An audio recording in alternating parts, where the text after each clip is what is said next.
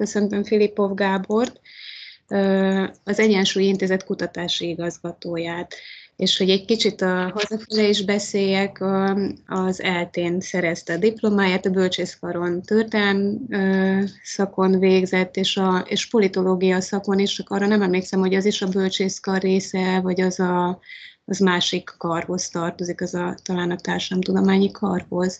Pont amikor én megjelentem az eltén, akkor került a társadalomtudományi karra.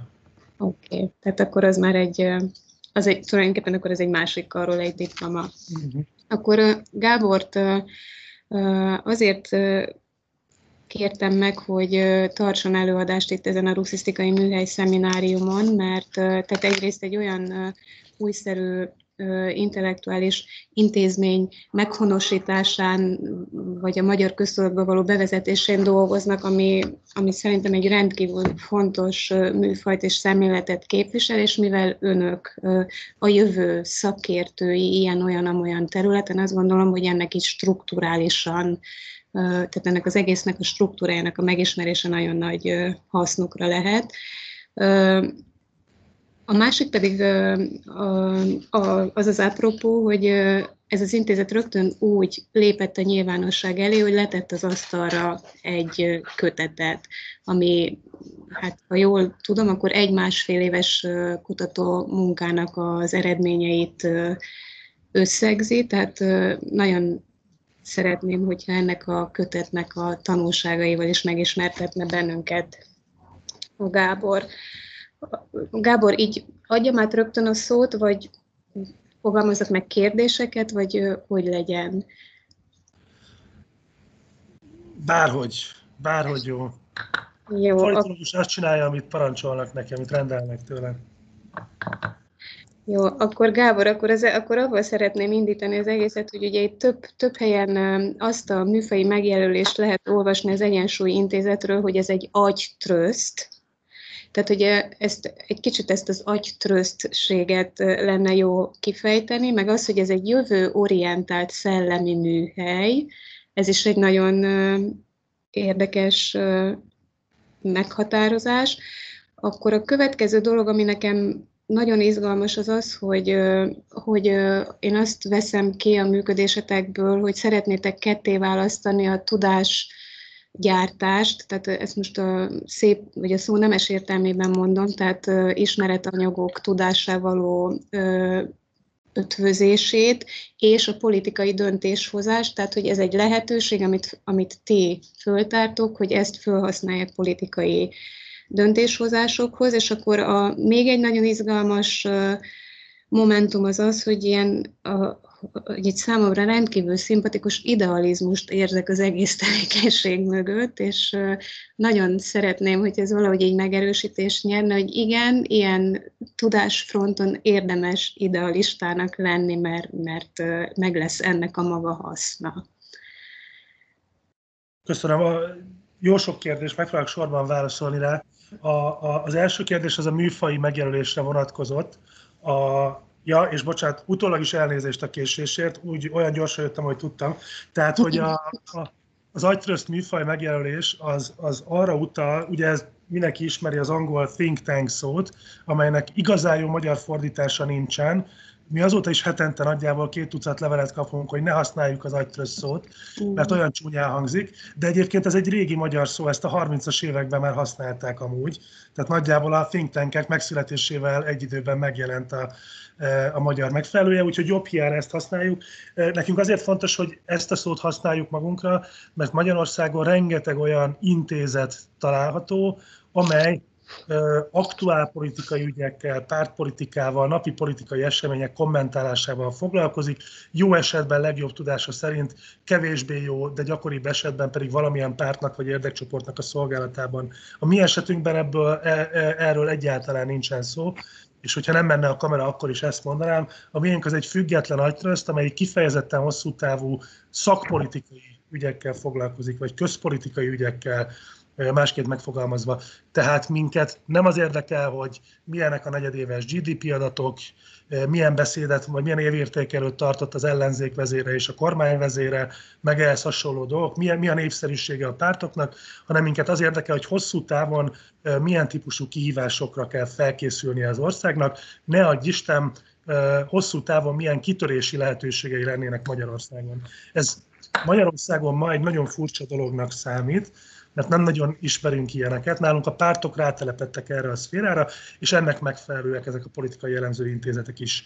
De nálunk szerencsésebb országokban, Amerikától Németországig, sőt, Indiát is lehetne akár mondani, hosszú évtizedek, ha nem éppen évszázadok óta léteznek ilyen intézetek, ilyen agytröztök, amelyek kifejezetten szakpolitikával foglalkoznak, és nem pártpolitikai küzdelmekkel.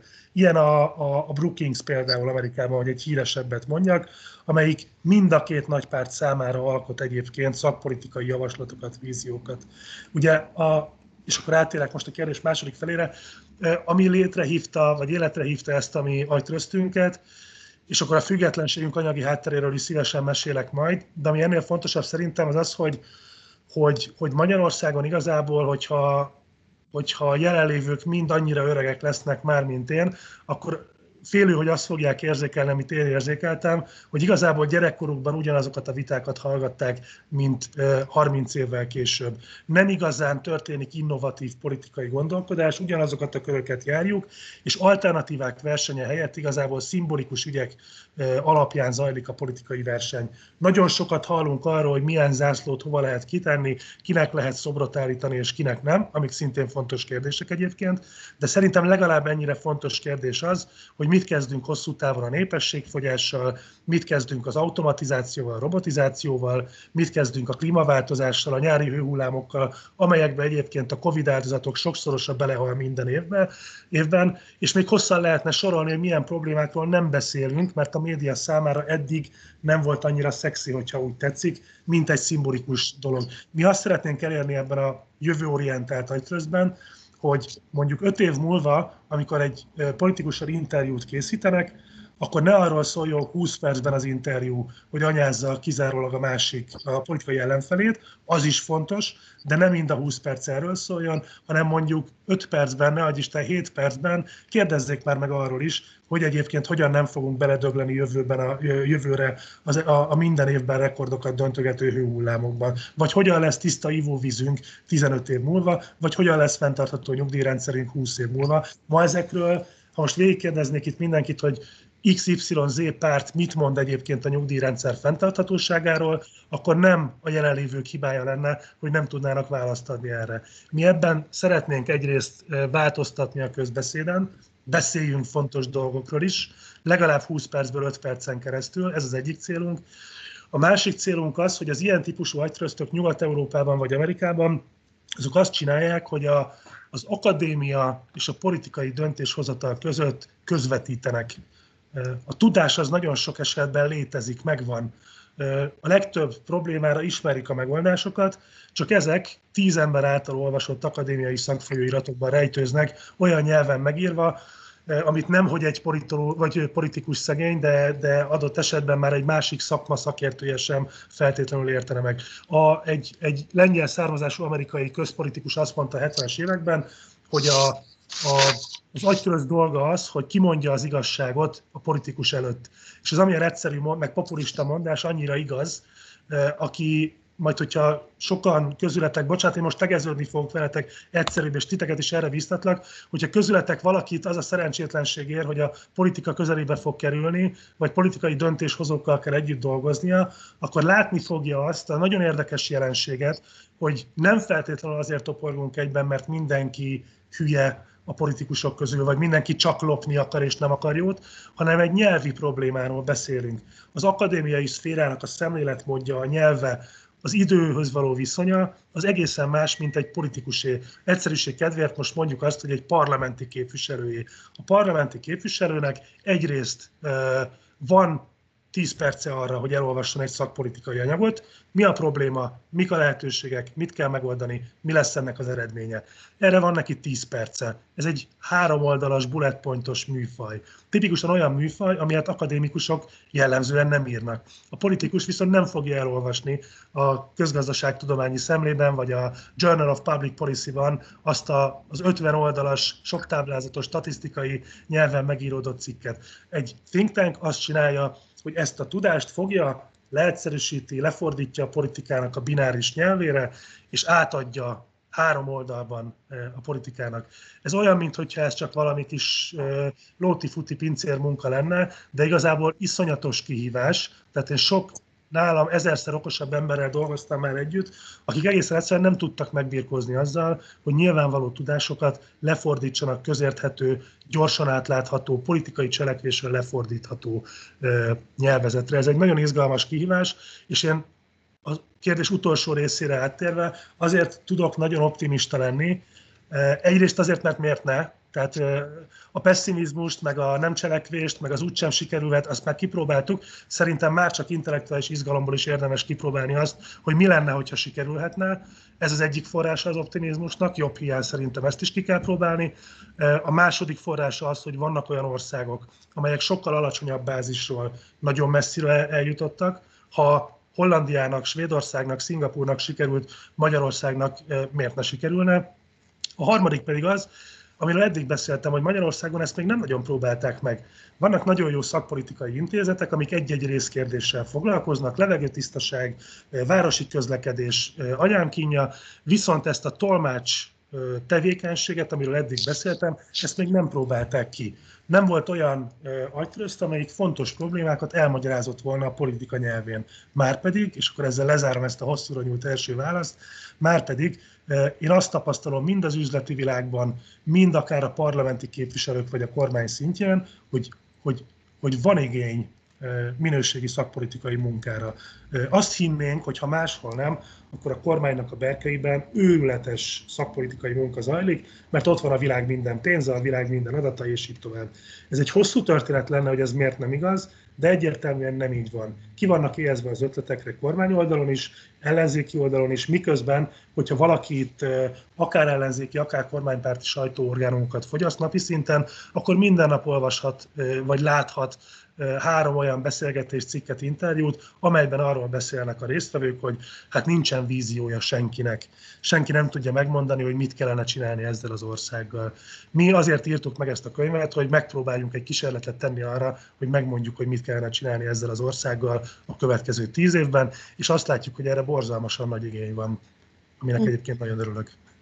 Igen, tehát akkor Gábor, ezt amúgy is akartam volna kérdezni, hogy ugye egyáltalán így az intézet tevékenységét tulajdonképpen alig három hónapja kezdtetek így a nyilvánosság előtt is prezentálni, és ez a könyv is, ez a 2030 jövőkép a magyaroknak, ez is nagyjából három hónapja hozzáférhető, ugye a széles közönségnek, hogy van már hozadéka? Tehát, hogy már látja az intézet a pozitív hatást? Először is mi hosszú távon építkezünk, tehát azt nem vártuk, hogy megváltoztatom mindent, nem egészen három hónap alatt. Ugye szeptember 15-én jelent meg a kötet, egyébként így néz ki, a világ legunalmasabb borítója, de nagyon jó a tartalom, és sok benne a kép. A, ö, látjuk hozadékát egyrészt a visszajelzésekben, a legalacsonyabb szintekről a legmagasabb szintekig, egészen meglepő leveleket kaptunk. Látjuk már azt, hogy van olyan párt, amelyik szó szerinti jelöletlen idézeteket átvett a programjába, ennek mi nagyon örülünk, bár sokat mosolygunk rajta, hogy ez, hogy ez milyen merészen meg tud történni.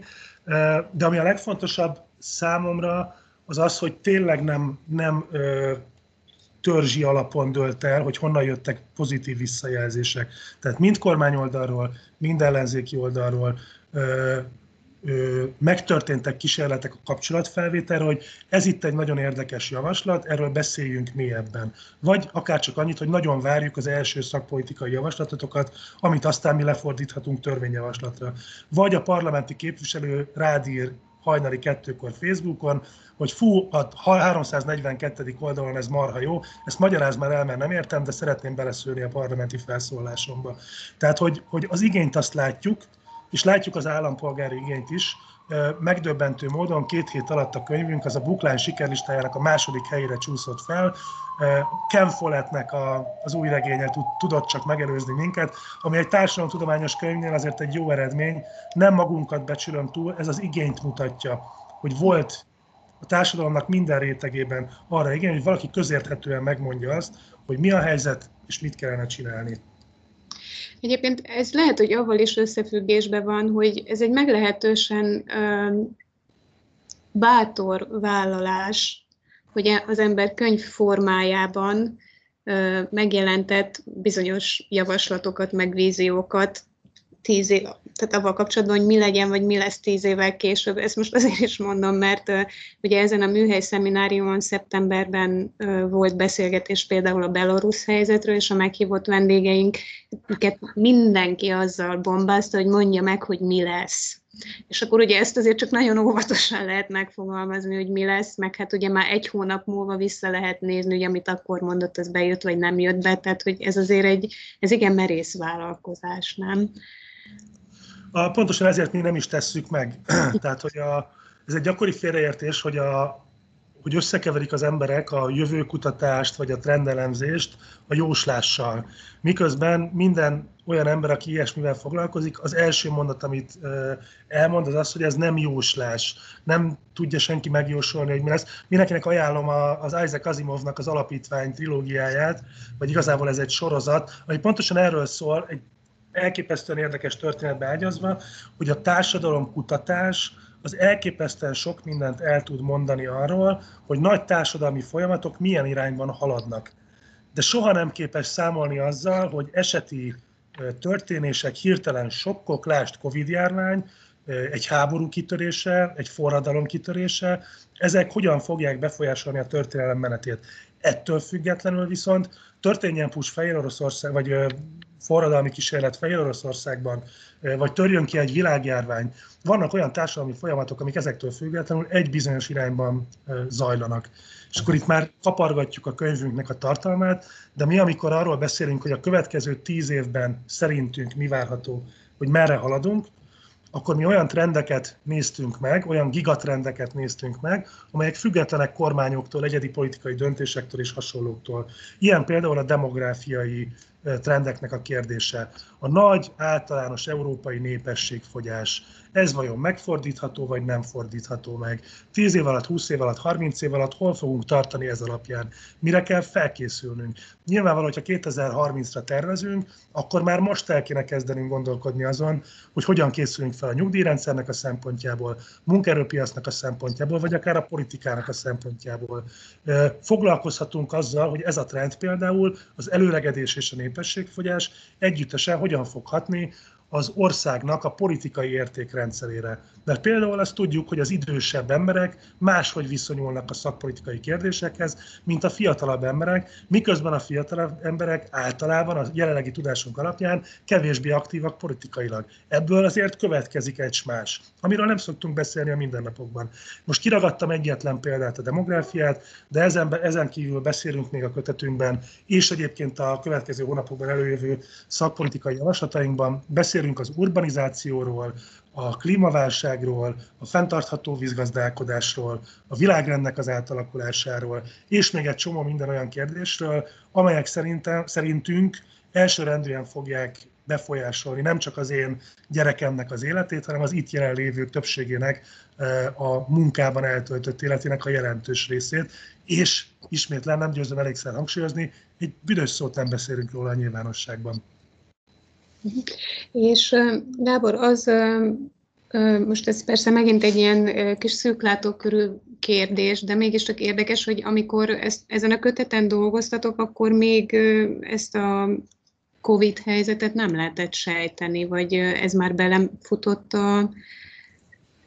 Tehát mit is mondta, hogy szeptemberben jelent meg, tehát, tehát ugye nyilván ott van egy nyomdai átfutás is, meg nem tudom én mit, tehát hogy már ennek a COVID terjedésnek a tapasztalatában fejeztétek be a könyvet, vagy nem? bocsánat, csak kaptam egy olyan benyomást, hogy, vagy visszajelzést, hogy recseg a mikrofonom, próbálok ez ellen tenni. Elnézést, megismételed a kérdés ennek a második? Igen, igen, tehát csak azt, azt akartam kérdezni, hogy amikor a, a kötetet befejeztétek, akkor még így nem volt ö, ö, tapasztalat a Covid-dal kapcsolatban, vagy akkor már volt? Ez egy nagyon jó példa egyébként arra, amit az előbb mondtam, nevezetesen, hogy a, a Covid járvány senki nem láthatta előre. De 2018. szeptemberében mi már olvastunk olyan anyagokat, többek között például a WHO-tól, amelyek arról szóltak, hogy bármelyik pillanatban kitörhet egy világméretű halálos járvány, amelyre ebből, ebből, ebből és ebből az okból kifolyólag felkészületlenek vagyunk. És ez egyébként hatalmas nagy emberáldozattal fog együtt járni. Szépen leírták azt, hogy hogy fog kinézni egy ilyen járvány. Tehát ez megint a trendelemzés és a jóslás közötti különbség, nem lehetett megjósolni, hogy pontosan mi fog történni, de azt tökéletesen megjósolták hónapokkal korábban, hogy valami történni fog, és erre nem vagyunk felkészülve. Milyen más lenne most a helyzet, hogyha ezt komolyan vették volna 2018. szeptemberében. A, amikor lezártuk a kéziratot, ez 2019 júniusában volt, tehát valamit már láttunk az első hullámból, és töménytelen mennyiségű irodalmat feldolgoztunk az első feldolgozásokból, és foglalkoztunk azzal a kérdéssel, hogy hosszú távon a nagy megatrendeket befolyásolja-e a Covid-járvány. És arra jutottunk, hogy szerintünk nem, és megmerjük kockáztatni ezt a kijelentést, amit számon lehet rajtunk kérni úgy is, tíz év múlva, vagy nem tudom én mikor. Szerintünk a Covid az egyrészt olyan, olyan tényezőknek a sürgető erejét erősítette fel, amelyekről egyébként már régóta beszéltünk. A 2008-as, 2010-es válság óta nagyon sokat beszéltünk arról, hogy hogy lehet egy gazdaságot biztonságosabbá, válságállóbbá, fenntarthatóbbá tenni. Amikor a Covid beütött, akkor igazából ezeknek az eszközöknek az értéke mutatkozott meg. A digitalizáció, a távmunkának, az alternatív foglalkoztatási formáknak a jelentősége, a humán erőforrásnak a felkészítése a hirtelen változásokhoz való alkalmazkodásra, a robotizáció előrehaladásának fontossága. Ugye Kínának számos települése azért meg se érezte gyakorlatilag a Covid járványt, a, a kiárási korlátozások ellenére, mert a kiskereskedelmi szektor erősen robotizálva volt, és drónok, illetve önjárók is e, ilyen masinák vitték ki az élelmiszert a, a, a ház, háztömbökbe, úgyhogy tudtak reagálni a, a helyi lakosoknak az igényeire. Most mondtam egyetlen példát. Tehát a, a, a COVID-nak a legfontosabb ö, vészjelzéseiről már tíz éve beszélünk igazából. Ami viszont a COVID-nak a sajátos hatása lehetne, amiről most sokan manapság beszélnek, például, hogy visszafordul a globalizáció. Ugye a, a több kontinensre kiterjedő termelési láncok azok majd össze fognak szűkülni, és az ilyen járványokra készülve mindenki majd helyben fogja gyártani az alkatrészeket, és nem fogunk annyit utazni. Sokan beszélnek ilyesmiről. Ezzel mi nem értünk egyet, és sokan velünk együtt nem értenek egyet. Tehát az, hogy a Covid járvány a mozgás korlátozásban jelentkező sokkal visszafordíthatná a globalizációt, az szerintünk történelmi rövidlátás lenne állítani. Egészen egyszerűen azért, mert a globalizáció egy legalább évszázada, de inkább több évszázada folyamatosan egy irányba haladó folyamat, amelyet nem tudott visszafordítani a spanyol nátha, nem tudott visszafordítani két világháború, nem tudott visszafordítani a hidegháború, ezzel szemben egyre erőteljesebben haladt előre felé, a világgazdaság nagyobb integrációja felé. Mi azt gondoljuk, hogy a Covid járvány bármilyen borzalmas most átélni, bármilyen nagyon féltjük most a szüleinket és a nagyszüleinket, távolról sem akkora sok, mint a 17-es spanyol nátha járvány, és ezzel szemben viszont továbbra is nagyon erős gazdasági ösztönzők hatnak a felé, hogy a világkereskedelem, a világgazdaság az olyan globalizált legyen, mint amilyen most. Ennek lehet örülni vagy nem örülni. Van, aki ezt szereti, van, aki ezt nem szereti, van, aki vegyes érzelmekkel fogadja, de mi azt gondoljuk elemezve a látható hatásokat, hogy hosszú távon a COVID-nak saját ha úgy tetszik, sui generis hatása, az tartósan valószínűleg nem lesz, legalábbis a globalizáció visszafordulását tekintve nem lesz. Értem. Gábor, még így itt a, a, ennek a kötetnek és az intézetetek tevékenységének a kapcsán sok helyen olvastam, meg hallottam arról, hogy, ö, ö, hogy kulcsmozanatnak tartjátok az oktatás ö, kérdéskörének a központba helyezését és az oktatásra való hangsúly helyezését, ami így itt egy egyetemi közegben ez nagyon fontos, még annál is fontosabb, mint nem egyetemi közegben, hogy erről mondanál valamit. Persze. A, és azzal kezdeném, hogy nagyon nem akartuk ezt. A, tehát amikor elkezdtük a kutatást, és ezt a kutatást úgy kezdtük el, hogy az alapoktól nézzük meg azt, hogy hol tart ma a magyar társadalom, merre halad, és milyen kihívások vannak. Semmi nem tabu, mindent megkérdőjelezünk, és így tovább. És voltak egyébként olyan tételek, amiben nagyon érdekes meglepetésekre jutottunk, és semmiképp nem akartunk egy olyan unalmasnak tűnő végső mondást, hogy az oktatás nagyon fontos. Uh-huh. De az az érdekes, és ha valaki elolvassa ezt a könyvet, vagy bármelyik rövidített változatát, abba fog beleütközni, amiben mi is újra és újra beleütköztünk, hogy az életünk akármely területét nézzük, a szegénységet, a születéskor várható élettartamot, az egészségben töltött évek számát, a munkaerőpiacon való boldogulást, a jövedelemnek a szintjét, a magánfogyasztás szintjét, a demokráciához való viszonyt, akármit nézünk, Magyarországon mindig visszajutunk az oktatáshoz, méghozzá a közoktatáshoz. Nevezetesen azért, mert nem tudom, hogy ezt mennyire tudjátok, de a magyar társadalomkutatások egyik legérdekesebb egybecsengő tanulsága az az, hogy minden más európai országnál inkább Magyarországon egy gyereknek az élete, a sorsa az gyakorlatilag a születése pillanatában eldől. Az, hogy én milyen jövedelmi szintű, milyen képzettségű, milyen település típuson élő családba születek, az meg fogja határozni azt, hogy milyen iskoláztatásban lesz részem, mi lesz a munkaerőpiaci státusom, mi lesz a jövedelmi helyzetem, és milyen, milyen jövedelmi helyzetbe fogok meghalni, és mikor. Tehát még az egészségügyi mutatóink is nagyon szoros korrelációt mutatnak az oktatási mutatóinkkal. Ez egy tragédia, mert mire való az oktatás egy modern államban, a 21. században? Arra való két dologra, két funkciója van. Az egyik, hogy versenyképes, jól használható tudással, készségekkel lássa el az embert, amelyek révén boldogulni tud egy egyre inkább versengővé váló munkaerőpiacon, és egy egyre gyorsabban változó munkaerőpiacon. A másik funkciója az lenne, hogy leküzdje a társadalmi különbségeket. Ha én szegény gyerekként bekerülök az oktatásba, mint egy mágdarálóba, akkor a másik végén a gépezetnek úgy jöjjek ki, hogy mint a rakéta ki tudjak lőni, és a szüleimnél sokkal jobb társadalmi státusban bevégezni az életemet később. Mert olyan készségeket kaptam, úgy tudok boldogulni az életben, és így tovább. Ehhez képest ennek vannak nagyon szofisztikált mérőszámai, amivel nem foglak most untatni titeket, de a magyar oktatási rendszer az a leginkább olyan egész Európában és a saját régiónkban is, hogy újra termeli a szegénységet, újra termeli a társadalmi esélyhátrányokat, és minden embert odaragaszt ahhoz a padlóhoz, ahonnan elindult a gyerekkorában. És ez egy tragédia, nem csak igazságossági szempontból, mert az igazságossági szempont az olyan, hogy lehet rajta vitatkozni ideológiai alapon. A konzervatívok szerint az egyenlőtlenségek hozzátartoznak az élethez, a szocialisták szerint ezeket fel lehet számolni, a liberálisok azt mondják, hogy ezek maguktól felszámolódnak, leegyszerűsítve. Tehát más gondolnak arról, hogy ezzel mit kell kezdeni. Ha szimplán racionális közjó szempontjából nézünk, nézzük, akkor a tehetséges, dolgos, kreatív magyar embereknek az elvesztegetése egy rossz oktatási rendszerrel, az egész egyszerűen erőforrás pazarlás. Itt van egy 10 milliónál kisebb ország, amelynek a népessége egyébként folyamatosan csökken, amely természeti erőforrásokban szegény, amelynek egy eléggé mostoha történelmi podgyász jutott osztályrészéül, és egy olyan oktatási rendszert, illetve szociális rendszert működtetünk, amely lemond a gyerekeknek 80 90%-áról, borzasztóan magas számban.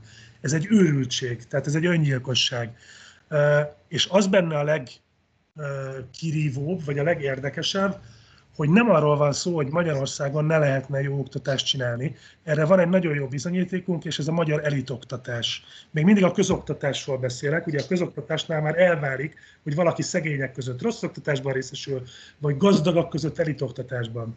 És az a nagyon szűk réteg, amely mondjuk a, az 5-6 elit gimnázium valamelyikébe kerül, az úgy hozza haza a nemzetközi diák, diákolimpiai aranyérmeket, úgy fog kijutni nyugati egyetemekre később, ahogy azt kell.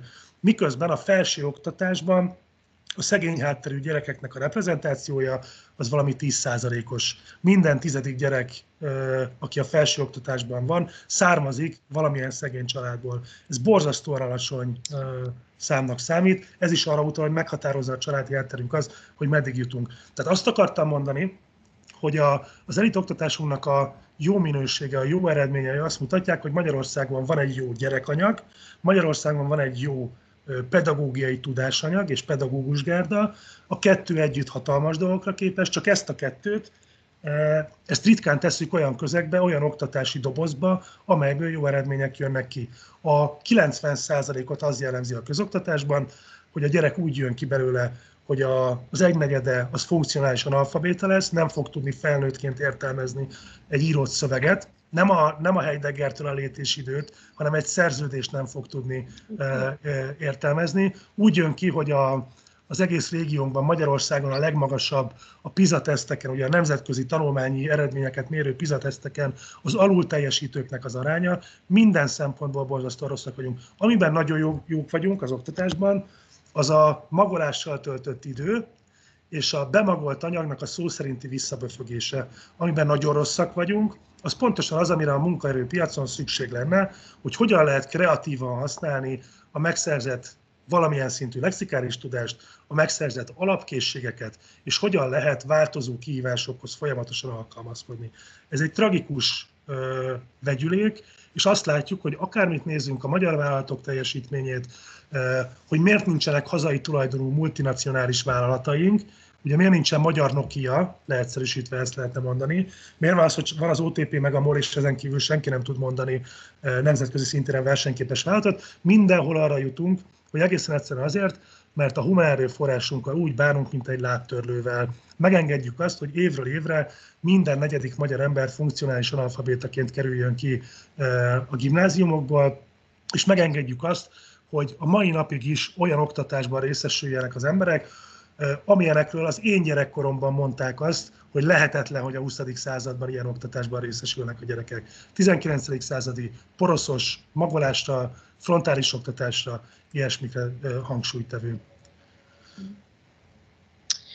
Gábor, figyelj csak, és itt mondjuk az a baj, hogy én mindig ilyen aktuál politikai kérdések felé mozgok így agyilag, de hogy hogy én valahogy azt tapasztalom ma, a, hát leginkább a, a szükebb környezetemben, hogy azért a, a, tehát nem csak a tudásnak a presztízse más szerintem ma, mint mondjuk 50 évvel ezelőtt volt, hanem az is megváltozott, hogy mit definiálunk tudásnak. Tehát nekem például így az egyetemi közegben ez egy elég gyakran visszatérő problémám, hogy szerintem összekeveredik az, hogy mi az, ami információ, és mi az, ami tudás. Uh-huh. Hogy esetleg ezzel kapcsolatban így a, a kutatásaitok alapján tudsz valamit mondani, vagy hogy de ugye ez amiatt is nehéz, hogy én folyamatosan küzdködöm avval a helyzettel, hogy hogyan avval is, hogy hogyan, meg avval is, hogy mit kell ma például egyetemen oktatni, mert teljesen mások az ilyen tudásszintű evidenciák az én generációmban, mint a mostani egyetemista korosztályban. Itt megint csak olyan, olyan, olyan értelemben zavarban leszek, hogy nagyon új dolgokat nem fog tudni mondani, de ez szerintem beszédes, hogy itt nehéz új dolgokat mondani, mert hiába tudjuk, nem csináljuk. Ugyanis az nyilvánvaló, hogy a 21. században és akkor itt beszélek a lexikáris tudás és az alapkészségek szembeállításáról, és ez tényleg nagyon fontos, hogy a 21. században az információk tárolására, bocsánatot kérek mindenkitől, ott van a Wikipédia, meg ott van az internet, meg ott van bármilyen alkalmazás, ami bármilyen tudást egy pillanat alatt előhúz. És ezt egyébként mondjuk az én apám generációja nem is tudja felmérni rendesen, hogy tehát elméletileg tudja, hogy ki lehet keresni bármit az interneten, de azt nem tudja, hogy egy 2000 körül született embernek ez milyen gyorsasággal, milyen magától értetődőséggel megy, pláne akkor, hogyha valamilyen feladatot kell kidolgozni otthon. Ez azt jelenti, hogy megváltozik a tudásnak a természete, nem lexikonszerűen, lineárisan ABC, az ABC szerint felhalmozzuk a tudást, hanem térképszerűen vagy hálózatszerűen mindig elérhető lesz a számunkra bármilyen tudás a világon, sokkal több, mint amiről korábban álmodni mertünk volna. Ehhez képest viszont kell egy olyan alapkészség, amely egyrészt képessé tesz minket arra, hogy hatékonyan tudjuk használni ezt a meglévő információrengeteget, tudjuk értelmezni és tudjuk rendszerezni, illetve képesek legyünk akár egyik napról a másikra teljesen új típusú feladatban helytállni. És ez egy kulcsfontosságú dolog, ez az, amit mi nagyon nem tudunk magyarok. Ugye itt megint mutathatnák titeket ilyen mindenféle objektív mutatókkal, hogy a élethosszig való tanulás, munkahelyi mobilitás, földrajzi mobilitás, nem tudom, minden olyan ö, mutató tekintetében, hogy azt jelezné, hogy rugalmasak vagyunk-e, hogy tudunk-e váltani, abban a magyarok kiugróan rosszak nemzetközi összehasonlításban. Nem azért, mert hülyék, hanem mert erre neveljük rá őket hat éves korunktól, sőt lehet, hogy már korábban is. Miközben egy olyan 21. században élünk, ahol a munkaerőpiac az pontosan arról szól, hogy egyik napról a másikra teljesen új feladatokban kell helytállnunk újra kell magamat képeznem, évente, két évente, nem tudom. Van, aki azt mondja, hogy a jövőnek a munkaerőpiaca, az nem úgy fog, sőt igazán ez már jelennek a munkaerőpiaca, az nem úgy fog kinézni, mint a, az én szüleim esetében, akik beléptek egyszer csak mondjuk az ELTE falai közé, és onnan mentek nyugdíjba, vagy egy kórháznak a falai közé, és onnan mentek nyugdíjba, hanem évente, két évente munkahelyet váltunk, feladatot váltunk, és ez, ez az előrelépésnek a lehetőségét fogja ta, ö, tartalmazni számunkra. És erre a folyamatos változásra a magyar munkavállaló, aki rugalmatlan, aki egy tudást sajátít el, és azt próbálja hasznosítani egész életében, nincsen szegény felkészülve. És ez egy iszonyatosan veszélyes játék egy olyan ország esetében, mint Magyarország, egy olyan gyorsan változó korban, mint a 21. század. Egyetlen egy példát hadd mondjak, ez a kedvenc példám. Van egy kedvenc, kedves barátom, aki az egyik nagy gépipari multinacionális vállalathoz belépett ilyen számviteli, hogy hívják aki kiutalja a béreket, rendezi a táppénzt, meg nem tudom micsoda, és másfél év ilyen munkavégzés után beívta a főnök, hogy elküldik egy három hónapos robotikai továbbképzésre, és onnantól kezdve az lesz a feladat, hogy két hónap alatt meg kell írni azt az algoritmust, ami kiváltja a saját munkáját. Tehát amit ő addig elvégzett, ezt egy algoritmus fogja elvégezni, és ő annak köszönheti, hogy nem rúgták ki nyolc másik emberrel, mert ő írta meg ezt az algoritmust. Ez egy szélsőséges példa, de abban az időben, amikor ti a munkaerőpiacon fogtok próbálni érvényesülni, a gyerekeitekről nem is beszélve, ez egy mindennapos dolog lesz az fog tudni a növekvő robotizáció, digitalizáció világában boldogulni és sikeres lenni, aki, aki ilyen hirtelen kihívásokkal meg tud birkozni, és egy ilyen hívásra azt mondja, hogy oké, okay, mikor mehetek a robotikai továbbképzésre, két hónappal később meg lehet, hogy egy idős gondozási továbbképzésen fog részt venni, és abból fog majd előrelépni társadalmi státusban. Azt nem tudjuk hogy mire kell most készülnie annak, aki sikeres akar lenni a munkaerőpiacon, tehát hogy informatikusnak menjen el, vagy éppen festőnek menjen, mert arra lesz majd szükség. Ezeket nem tudjuk. Egy dolgot biztos tudunk, hogy egy dolog biztos, a bizonytalanság és a változás. A bizonytalanság és a változásra biztosan fel kell készülnünk. Le vagy halkítva? Tehát ha jól értem, a legfontosabb készség, amit ki kell még az én generációmnak is magában fejleszteni, ez a rugalmasság. Rugalmasság, adaptivitás, mobilitás, tehát a, a munka feladatok közötti mobilitás, igen, abszolút. Egyébként szerintem ehhez a rugalmassághoz egy bölcsészképzés, ezt most a hallgatóknak mondom, az szerintem egyáltalán nem rossz, tehát így tudom, hogy a, a, az egyetemisták között, így a különböző egyetemeken meg karokon tanuló hallgatók között van egyfajta ilyen kompetitivitás, és a bölcsészkarosokat úgy leszokták sajnálni mondjuk egy könyvtárklubban, vagy nem tudom én hol, de én egyszer a, a Plék Csabát tól, a jeles pszichológustól hallottam egy előadást, amiben ő így kifejtette, hogy ennek az adaptivitásnak és ennek a, az intellektuális és készségbeli rugalmasságnak az alapja az az, hogy a táptalaj, a képzési táptalaj az bölcsészet irányultságú legyen. Tehát a bölcsészet tudományokat szerintem itt nem lehet kidobni az ablakon, mert ez pont ennek a készségnek a fejlesztéséhez egy alapfeltétel hadd áruljak el egy HRS titkot, amit soha nem fog bevonni egy HRS sem, hogy a bölcsészekkel kapcsolatban az asszociáció egy, egy multinál, egy HRS-nek, az a jó szintetizáló készség. Uh-huh. Tehát a bölcsész az megtanul átlátni jó esetben, legalábbis az eltén ezt meg lehet tanulni, nekem kiváló tanáraim voltak, akik erre megtanítottak, tehát meg lehet tanulni egy haszontalannak tűnő bölcsészképzés során is, egy teljesen új területnek a pillanatok alatt való átlátását és az eligazodás képességét. Ez nem önvigasztalás, tehát én ebből már megélek tulajdonképpen, és például akiről beszéltem most, aki megtanulta robotizálni a saját munkakörét, és egyébként már eleve, szám, hogy hívják ezt, számviteli munkatársként volt ott. Ő egyébként mellesleg bölcsész végzettségű ember, és tényleg a HR-eseknek a fejében ez van, hogy egy bölcsész csak mindenre lehet használni. És akkor ezzel kapcsolatban hadd mondjak egy nagyon fontos dolgot, ami szintén a könyvünkben szerepel, hogy Magyarországon gyakorlatilag a 90-es évek közepe óta él egy öngyilkos baromság, egy téveszme, hogy túl sok bölcsészt képzünk, és túl sok diplomást képzünk, miközben a szakmunkásokból akkora hiány van. Ez rendkívül vicces két okból kifolyólag. Az egyik az, hogy a régiónkból még mindig Magyarországon a legalacsonyabb a felsőfokú végzettségűeknek az aránya. Erről nem szoktunk beszélni, amikor a diplomás túlképzésről beszélünk. A másik fontos dolog, ami összefügg ezzel, az az, hogy Magyarországon a legmagasabb egész Európában az úgynevezett diplomás bérprémium. A diplomás bérprémium azt jelenti, hogy azonos munkakörben egy diplomával rendelkező az mennyivel keres többet, illetve általában a társadalmon belül átlagosan egy diplomás az mennyivel keres többet, pusztán abból kifolyólag, hogy ő, ő aki diplomája van.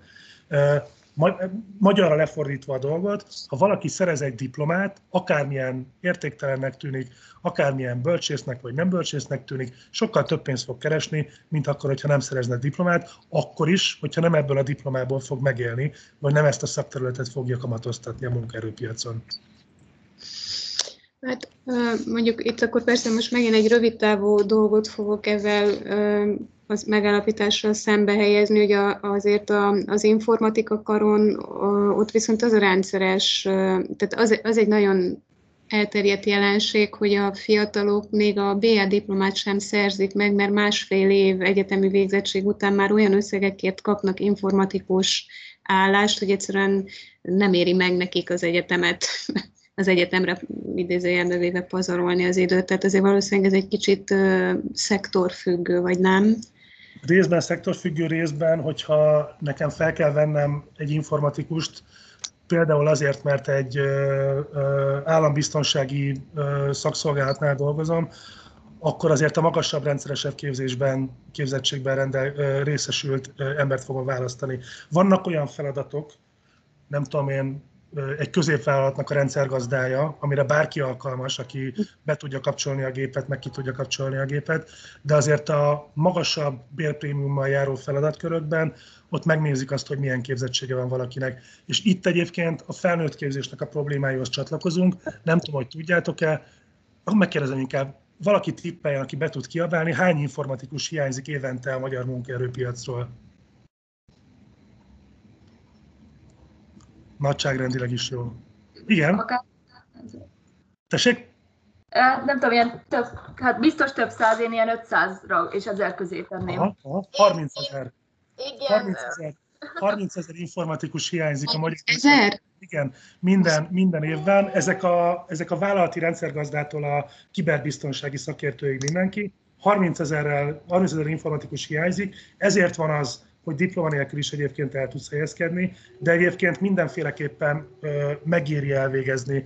Az egyetemet lehet, hogy nem Magyarországon, ezt hozzáteszem, ha mm. informatikáról beszélünk, viszont az ilyen OK és felnőttképzési informatikus képzések, azok tökéletesen használhatatlanok. Mi rengeteg nagyvállalatnak a vezetőjével beszéltünk, aki elmondta nekünk, hogy például informatikai téren a vállalatnak meg kell szervezni a saját belső képzését, mert Magyarországon ilyen, te, ilyen területen a, a, a felnőtt képzés az semmit nem ér. Valamit megtanulnak, nem tudom, megtanul SPSS-t használni, meg valamilyen programot írni, de az biztos, hogy elavult tudást fog szerezni, nem rugalmasan alkalmazható tudást fog szerezni, és biztos, hogy a nulláról újra kell képezni az illetőt. Bocsánat, Anna szerintem feltette a kezét.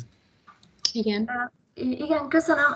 Én eléggé úgymond, ja, valamennyire, tehát közel állok ez, ez a témához, remélem lehet engem hallani, mert én a, Igen, lehet, lehet. a, ugye a Schönherz-Kolis mérnökökkel nagyon közeli kapcsolatot ápolok, és én például azt tudom elmondani, hogy nekik ugyanúgy mindegy, hogy milyen diplomájuk van, hogy most villamos vagy info, ha nem képzi magát különböző programozási nyelvekre a saját idejében, akkor nem fog tudni sehova elmenni.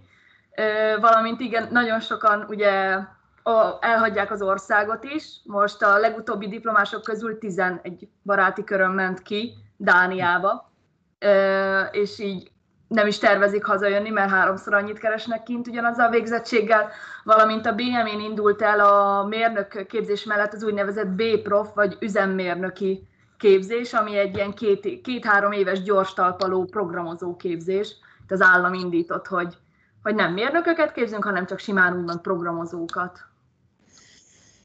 Igen, csak ott ilyenkor mindig az a kérdés, hogy akkor mire képezzük ki őket. És egyébként tök jó, hogy Dániát mondtad.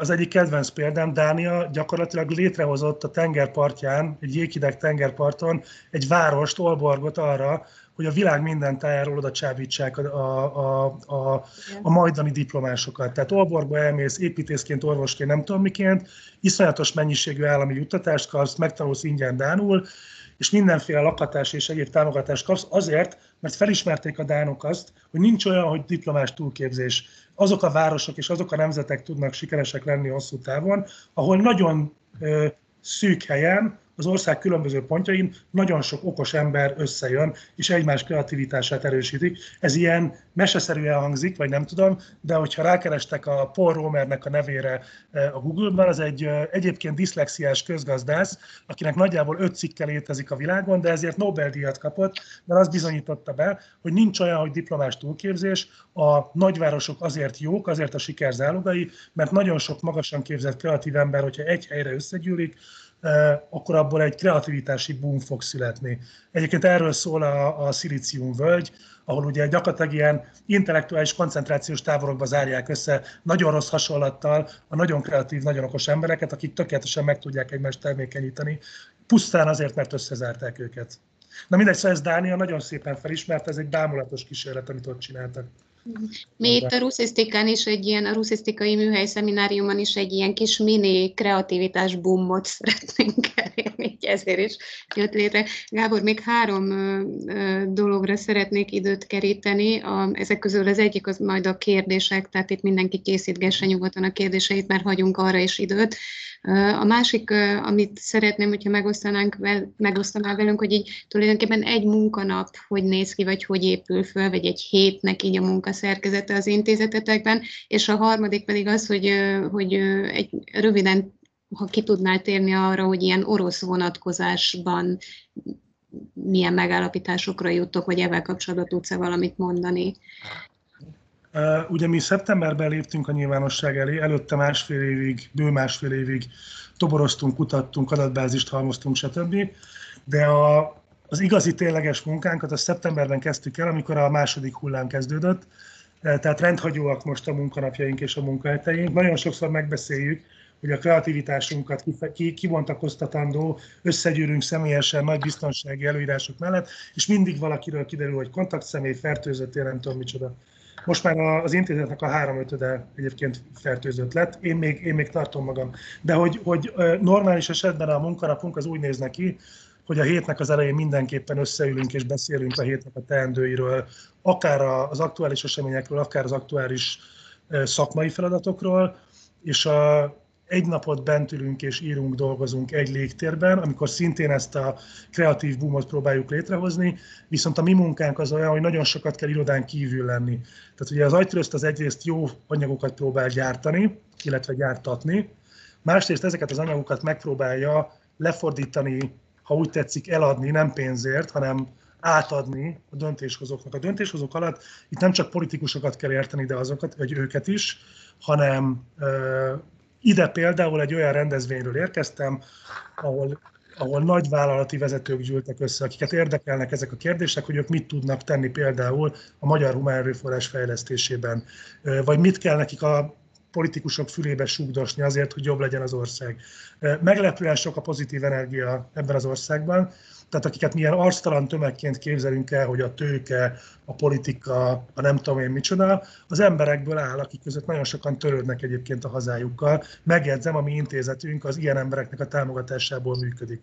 Mi ilyen emberekkel beszélgetünk nagyon sokat minden héten, megpróbáljuk különböző nyelvekre, mert hogy vállalati nyelvre, marketinges nyelvre, politikus nyelvre, mindenféle nyelvre lefordítva elmondani, meggyőzni az embereket arról, amit mi helyesnek gondolunk, és megpróbáljuk a médiában is egy ilyen alulról jövő svungot adni annak, amit mi képviselünk. Mert mi azt gondoljuk, hogy nem arról szól egy közbeszédnek a tartalma és az iránya, hogy kinek van igaza, sajnos, ez nem mindig így működik az életben, hanem arról szól, hogy ki tudja meggyőzően minél több embernek előadni, és ki tud minél több embert meggyőzni arról, hogy igazából ő is erre, erre gondolt tulajdonképpen mindig is, csak nem tudta ilyen jól megfogalmazni.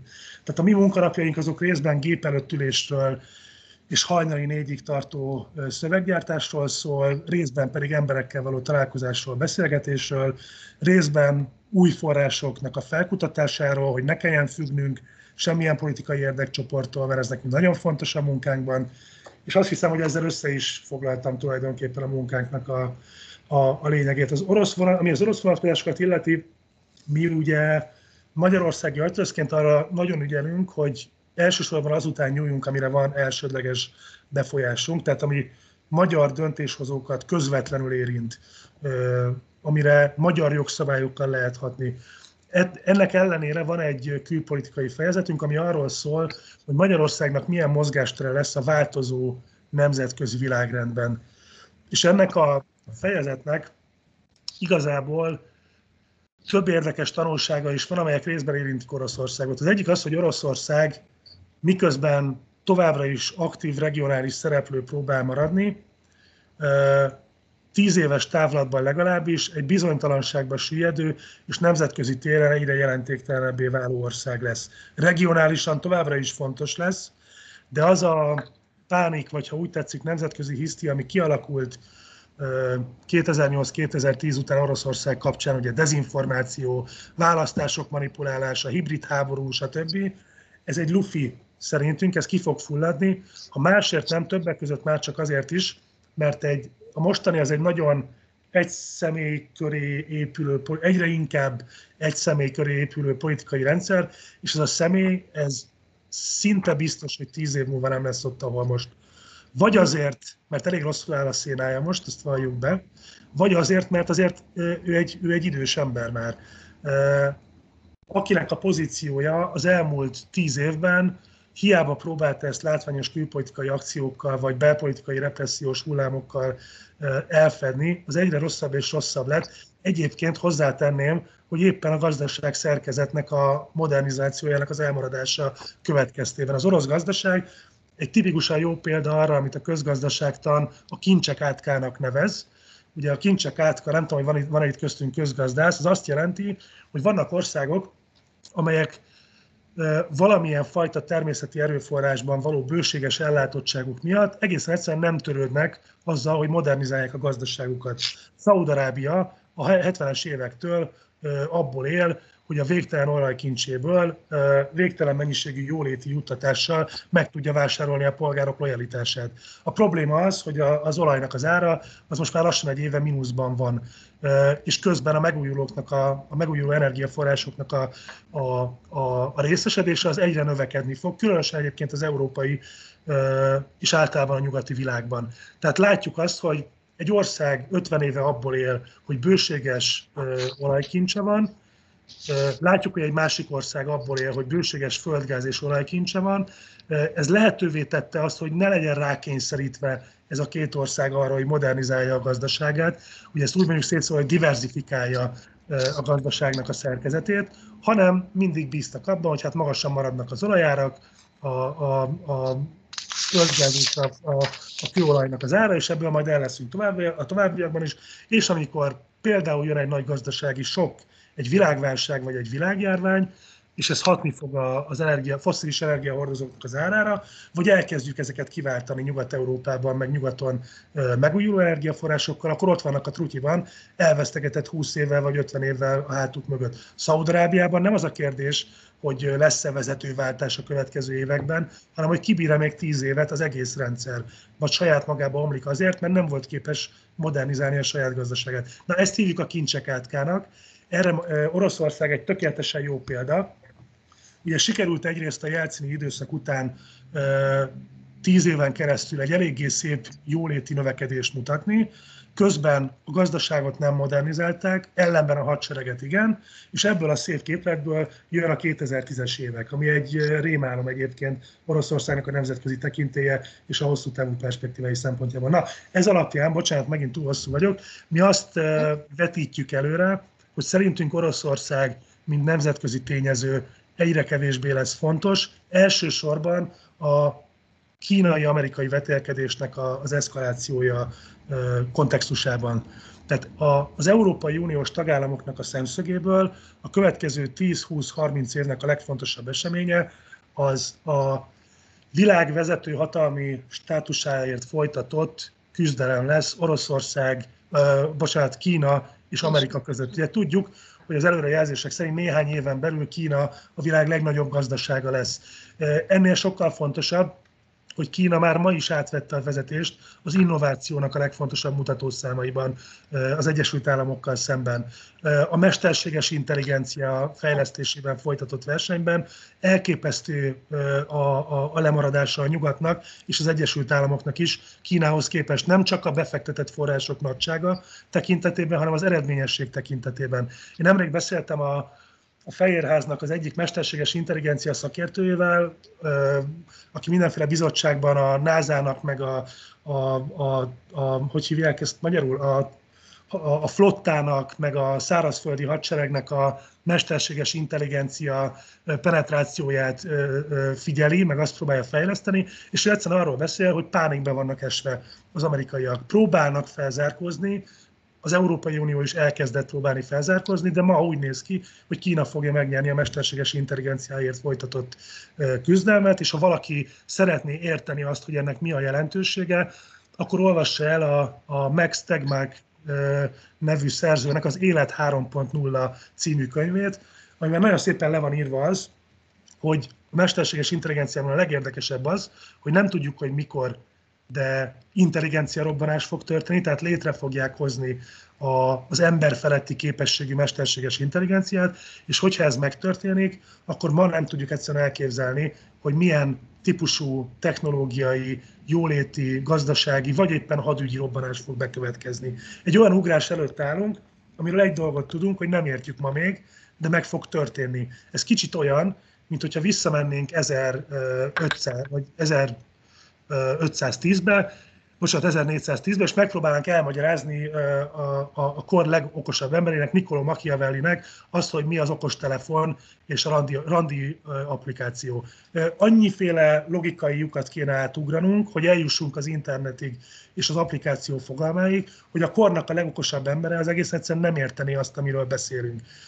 Ma így vagyunk egy kicsit ezzel. És azt is tudjuk, hogy ebben a versenyfutásban ma Kína jobban áll, mint a nyugat. Tehát a lényeg az, hogy ez a gazdasági, politikai és katonai versengés, ez egyre éleződni fog a következő évtizedekben. Ebben a, ebben a versenyben egyébként még nem tudjuk, hogy Oroszországnak pontosan milyen szerep fog jutni, de az biztos, hogy Oroszországnak, mint, mint autonóm nemzetközi szereplőnek a, a súlya, az le fog értékelődni és Magyarországnak, mint Európai Uniós tagállamnak a fő dilemmája az lesz, hogy meddig lehet a kelet felé üzletelünk, nyugat felé vagyunk elkötelezve politikailag, féle hintapolitikai játékot ö, fenntartani és tovább játszani. Nagyon sok jel utal arra, hogy igazából már nagyjából tegnap véget ért ez a játék, és most már nincs erre lehetőség. Egészen egyszerűen azért, mert élesedik két nagy hatalomnak a vetélkedése. Uh-huh. És Gábor, Hogyha itt a, a gazdasági, ó, nagyon visszhantom, gazdasági, politikai, katonai versengésről van szó, akkor itt ebben a halmazban még a kultúrának valami pici szerep jut. Persze, a kultúrának is, a szerelemnek is, a természet szépségének is, csak hogyha nemzetközi versengésről beszélünk, akkor a kultúra az legfeljebb a soft power törekvések kapcsán kerül elő, a kulturális vagy információs hadviselés keretében, amiben egyébként például a COVID egy nagyon érdekes kísérleti laboratórium. Tehát most látjuk igazából a, ezt úgy, úgy is hívja az irodalom, hogy a vakcina diplomácia eseményeit, tehát hogy a, a, az egyes államok próbálnak olyan tekintetben jobb színben, vagy fejlettebbnek, vagy okosabbnak feltűnni, hogy ki az első, aki ellátja majd a világot, vagy legalább a saját népét hatékony Covid-ellenes vakcinával. Ennek van egy tágabb kerete is, nevezetesen, hogy milyen társadalmi berendezkedés, milyen politikai rendszer tűnik hatékonyabbnak egy ilyen típusú járványnak a kezelésében. Ennek természetszerűleg része a kultúra is, a kultúra, mint propaganda, illetve a kultúra, mint reflexió a társadalomnak az eseményeire. Tehát ilyen típusú szerepe biztos, hogy lesz a kultúrának. De hogyha a kérdés az az, hogy, a, hogy, hogy képzett kultúrdiplomaták fogják eldönteni a jövő nagypolitikai versengésének a sorsát, akkor erre megmerem kockáztatni, hogy nem. Értem. De bocsánat, a kultúrát, azt, azt tegyük hozzá, hogy a kultúrát ugye egyrészt önmagáért való, önmagában érdek nélkül szép alrendszernek tekintem én a magam részéről. Tehát engem nem érdekel őszintén szó, hogy mi a funkciója a kultúrának, mert annak az a funkciója, hogy érdek nélkül tessék, hogy a klasszikust idézzük. Tehát, hogy szerintem nem, nem, nem szorul ilyen típusú igazolásra a kultúra. Jó, köszönöm szépen. Akkor ö, mi lenne, ha megnyitnánk a terepet a kérdéseknek? Most így, ö, ö, hát látom, hogy József jelentkezik, csak Józsefnek nem jó a mikrofonja. Nem tudom, hogy József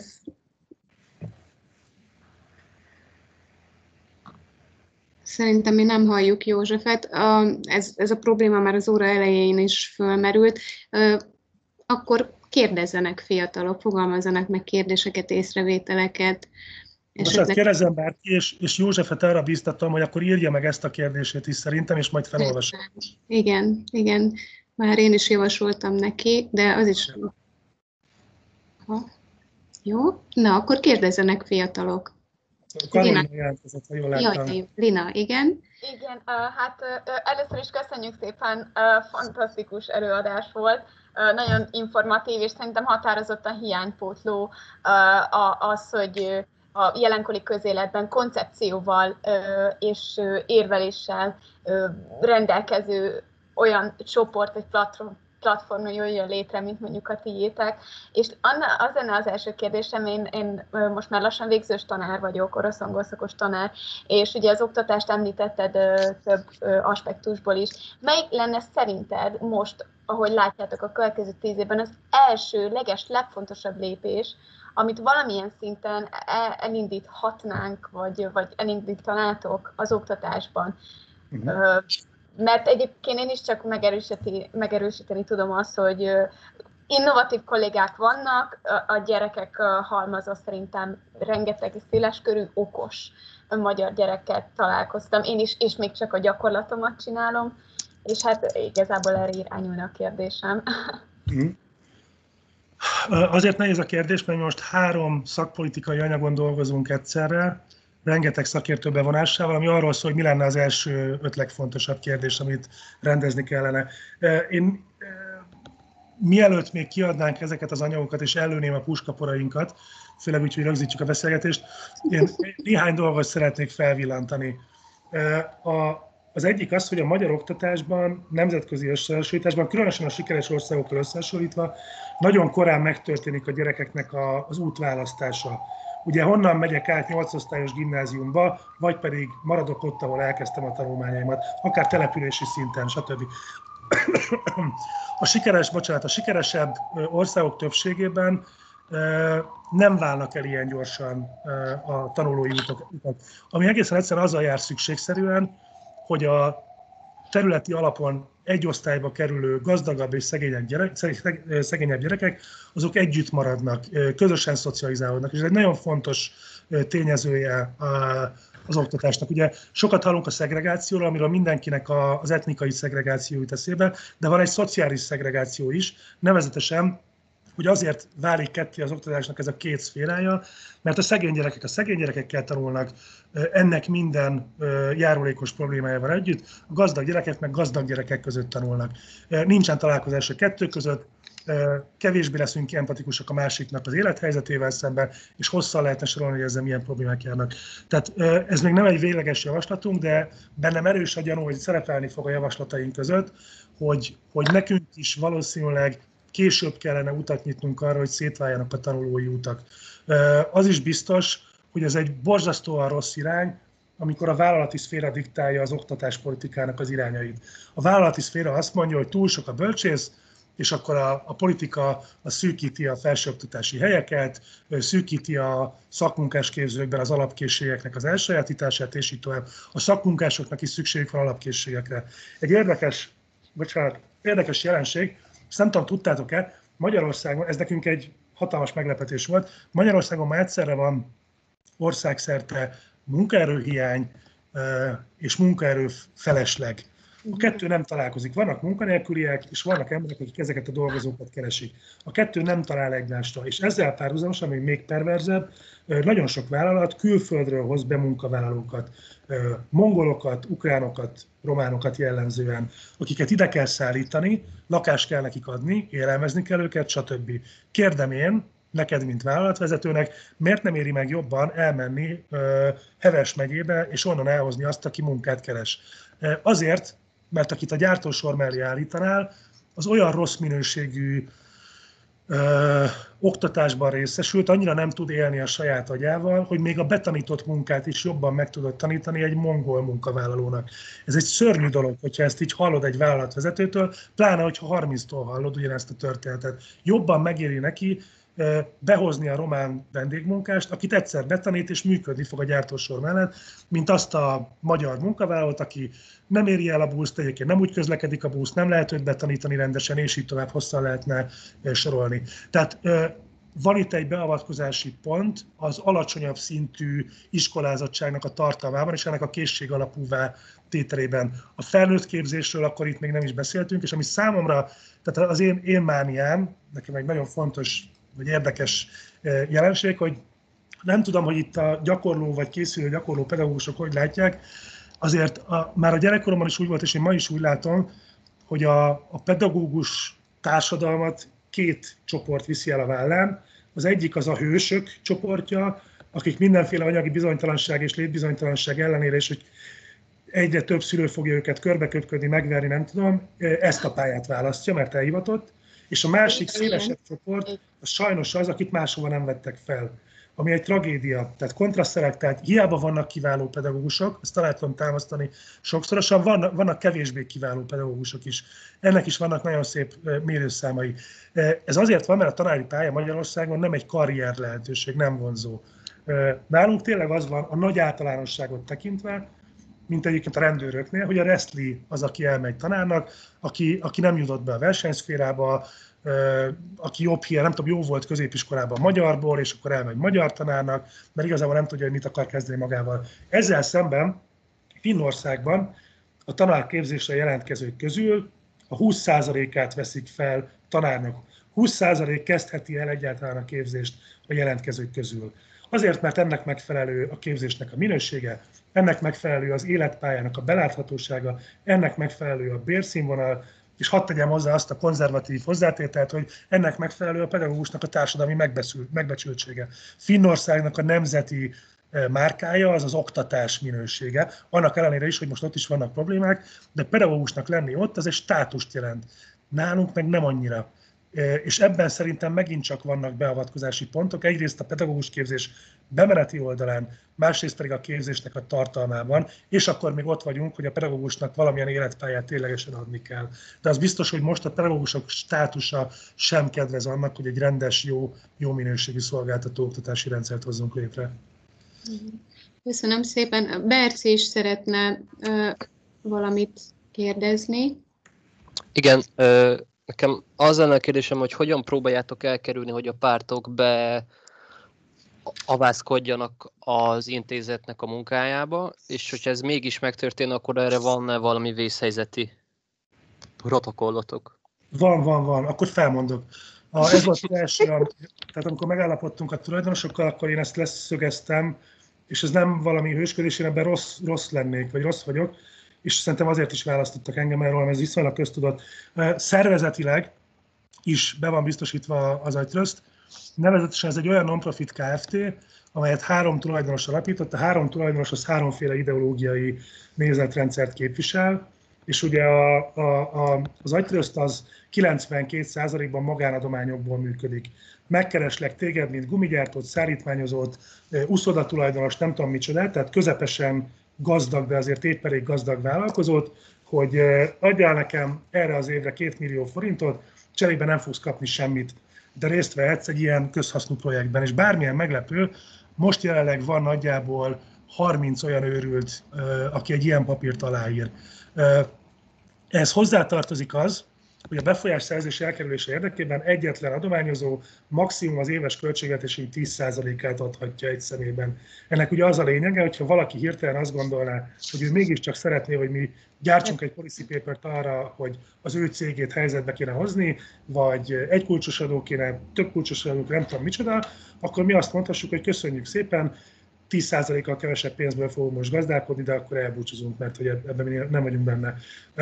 Ez a szerződés sikeret, ez a pártalapítványokra is vonatkozik. Egyrészt mi minden parlamenti párt alapítványát megkerestük, hogy ne lehessen azt mondani, hogy mi egy oldallal tárgyalunk, de közben azt fontosnak tartottuk, hogy legyen egy ilyen intézményes kapcsolatunk.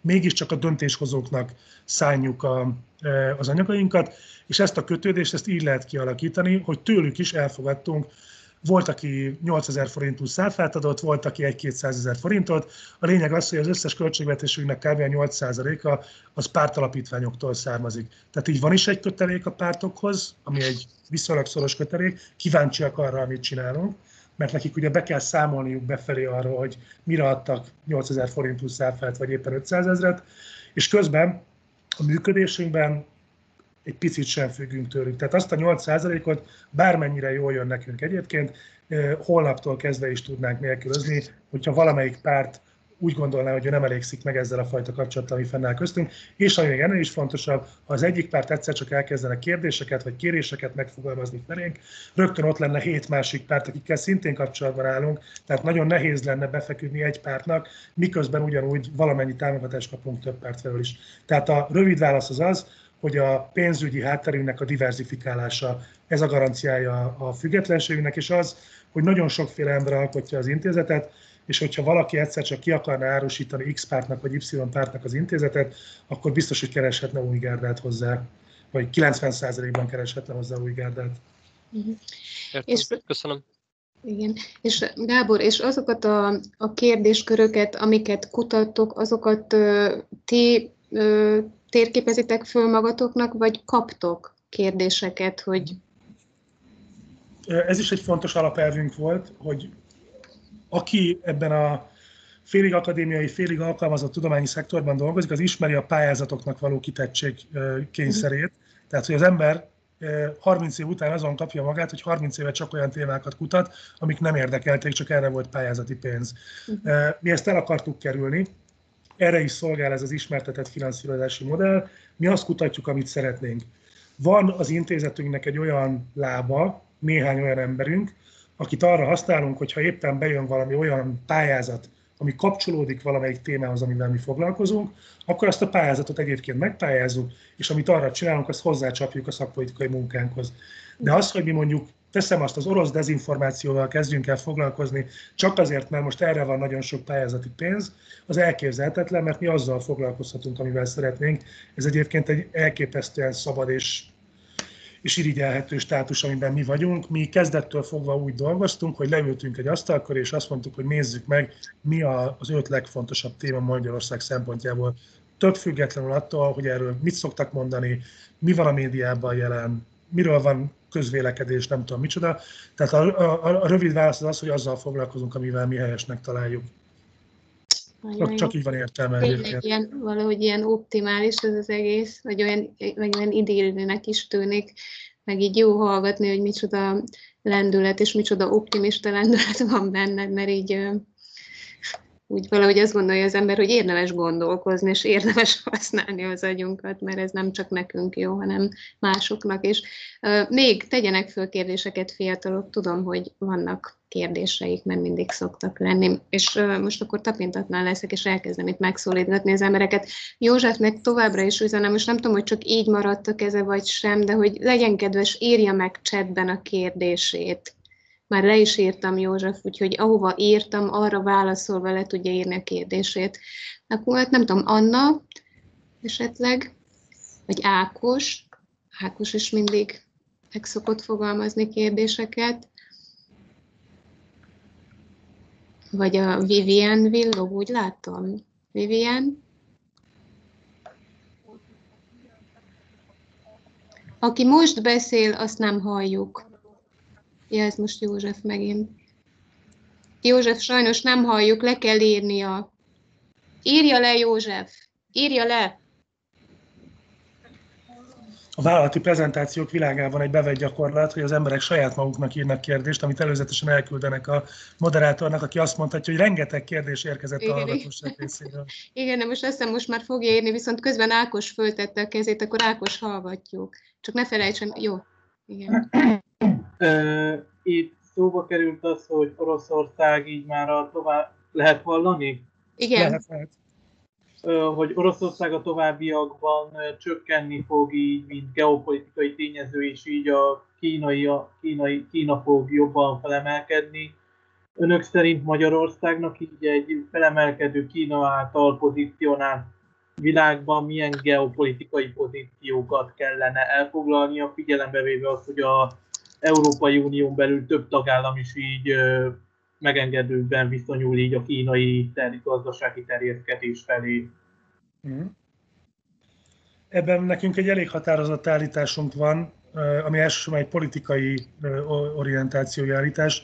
Nevetesen, hogy erre egyre kevesebb tér lesz Európa egészében is, és Magyarország számára is. Egész egyszerűen ez, nem szeretem ezt a szót, de ez egyfajta történelmi szükségszerűség.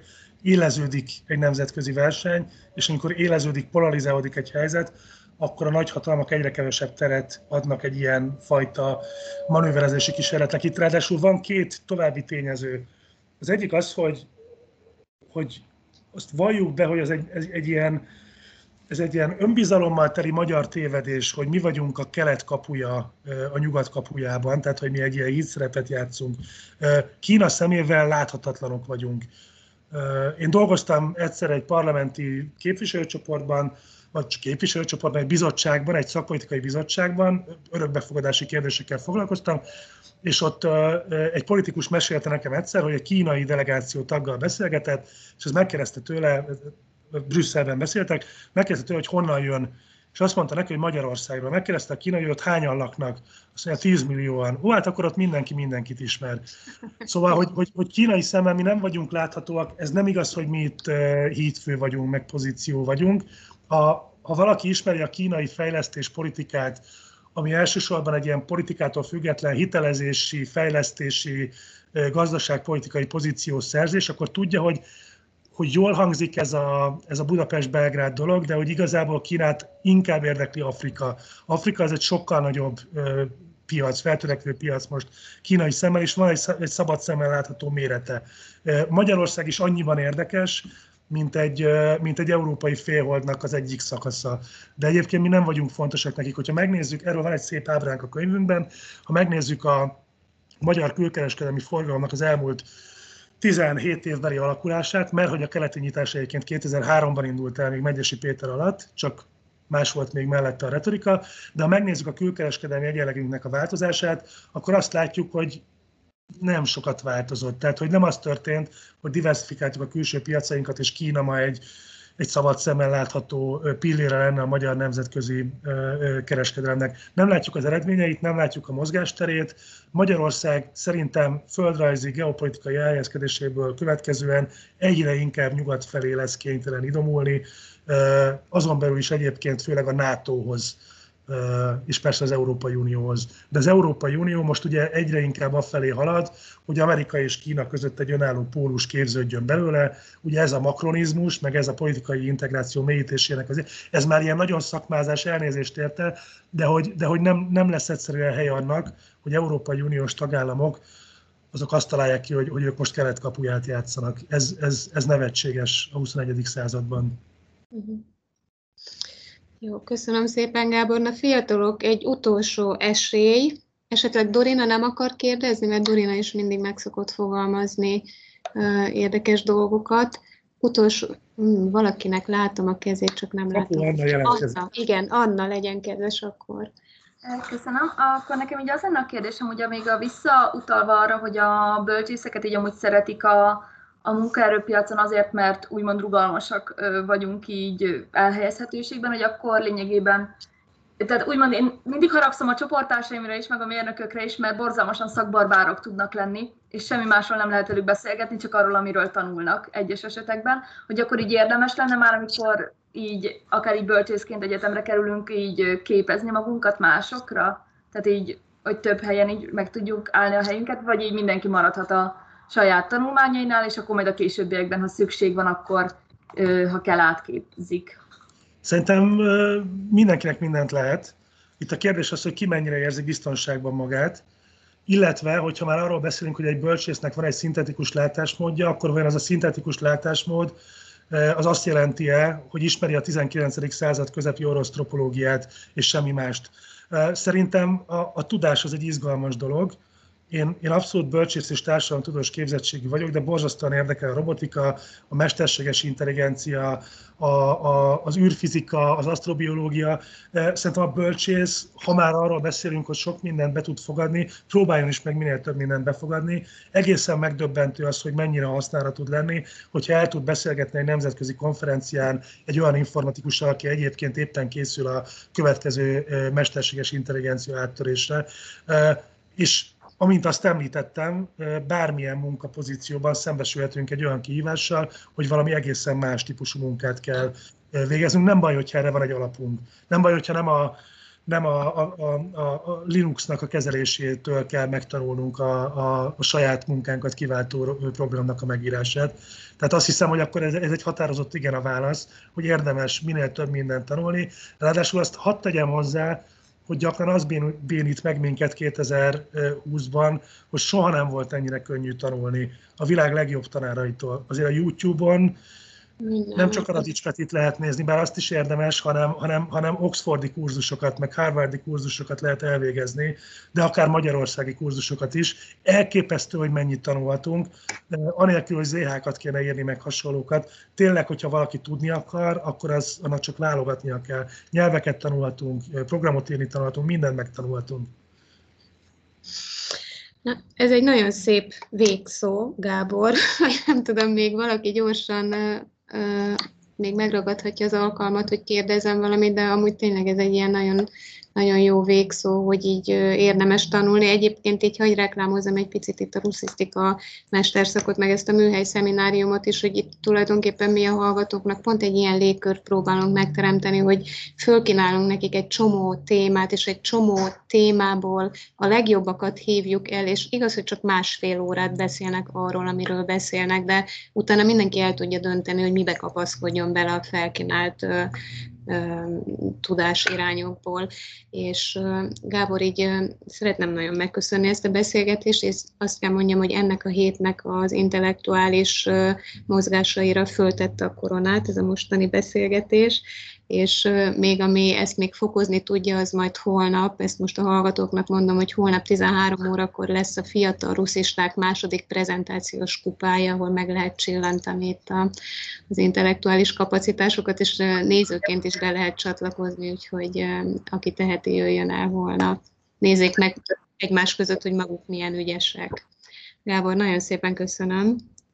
Köszönöm. És hát azt ígérhetem, hogy nagyon szoros figyelemmel fogjuk kísérni a, az intézetnek a munkásságát. Jó. Köszönjük szépen, szépen, Gábor. Minden jót mindenkinek. Köszönöm a részvételt is. Sziasztok! Köszönöm, Gábor. Viszont